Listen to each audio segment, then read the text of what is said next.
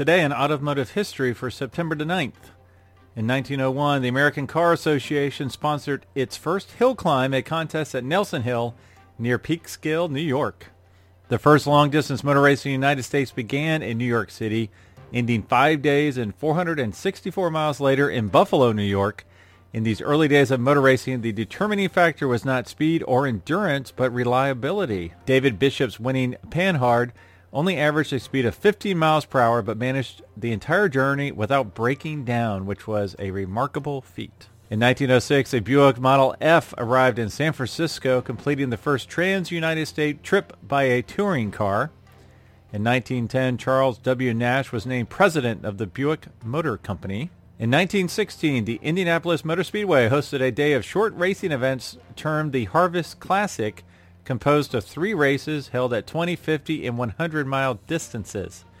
The crowd was disappointing, but those who didn't attend missed a great show as Johnny Aitken won all three events. In 1954, the first Ford Thunderbird, a personal luxury car, came off the Dearborn assembly lines in Michigan. Customers' demand for a two-seat coupe convertible Thunderbird resulted in its public introduction nearly a full month ahead of schedule.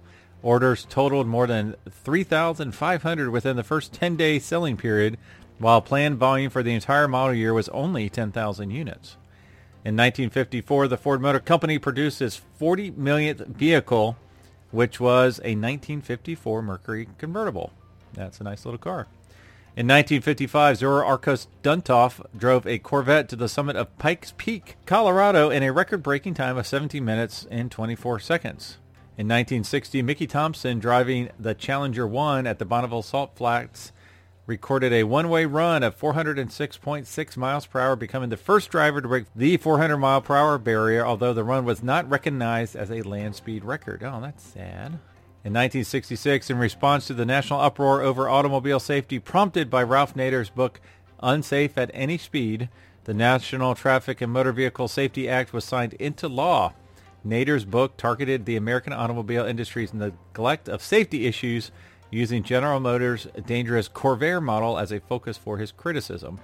Congress responded to the nation's concern by passing a new bill which established federal safety standards with strict penalties for violation.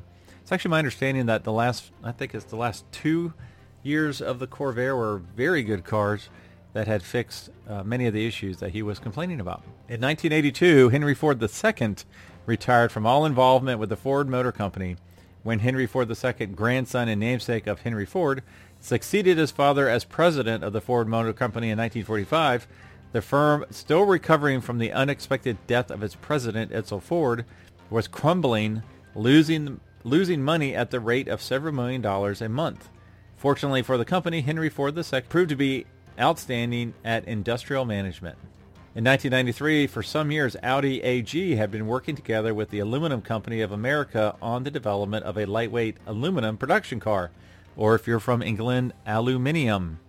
The result was presented at the 1993 Frankfurt Motor Show, the aluminum study known as the Audi Space Frame. The body used new design principles. Extruded alum- aluminum sections connected together by die-cast nodes formed a frame structure into which aluminum panels were integrated where they had a load-bearing function. And I actually believe the very first aluminum car was the Panoz, Uh, the Panoz AIV Roadster, which I think stood for Aluminum Tense Intensified Vehicle. Aluminum, I don't know. DM me if you know what the I stands for. In 1997, the fifth generation Cadillac Seville celebrated its world premiere at the IAA Frankfurt Motor Show.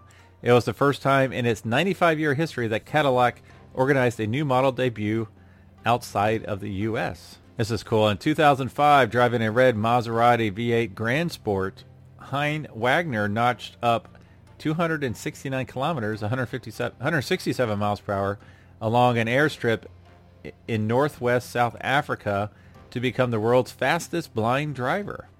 That is pretty cool. And in 2007, Volkswagen unveiled the Up at the Frankfurt Motor Show. A lot of Frankfurt Motor Shows in this episode. The front-wheel drive city car with a transverse 1-liter 3-cylinder petrol engine made it to a 5-speed manual gearbox with just 11 feet 7 inches long. And that is it for today in automotive history. Thanks for listening. Thanks for listening to the Collector Car Podcast. Don't forget to give us a nice rating on iTunes and be sure to follow us on Instagram and everywhere else at the Collector Car Podcast.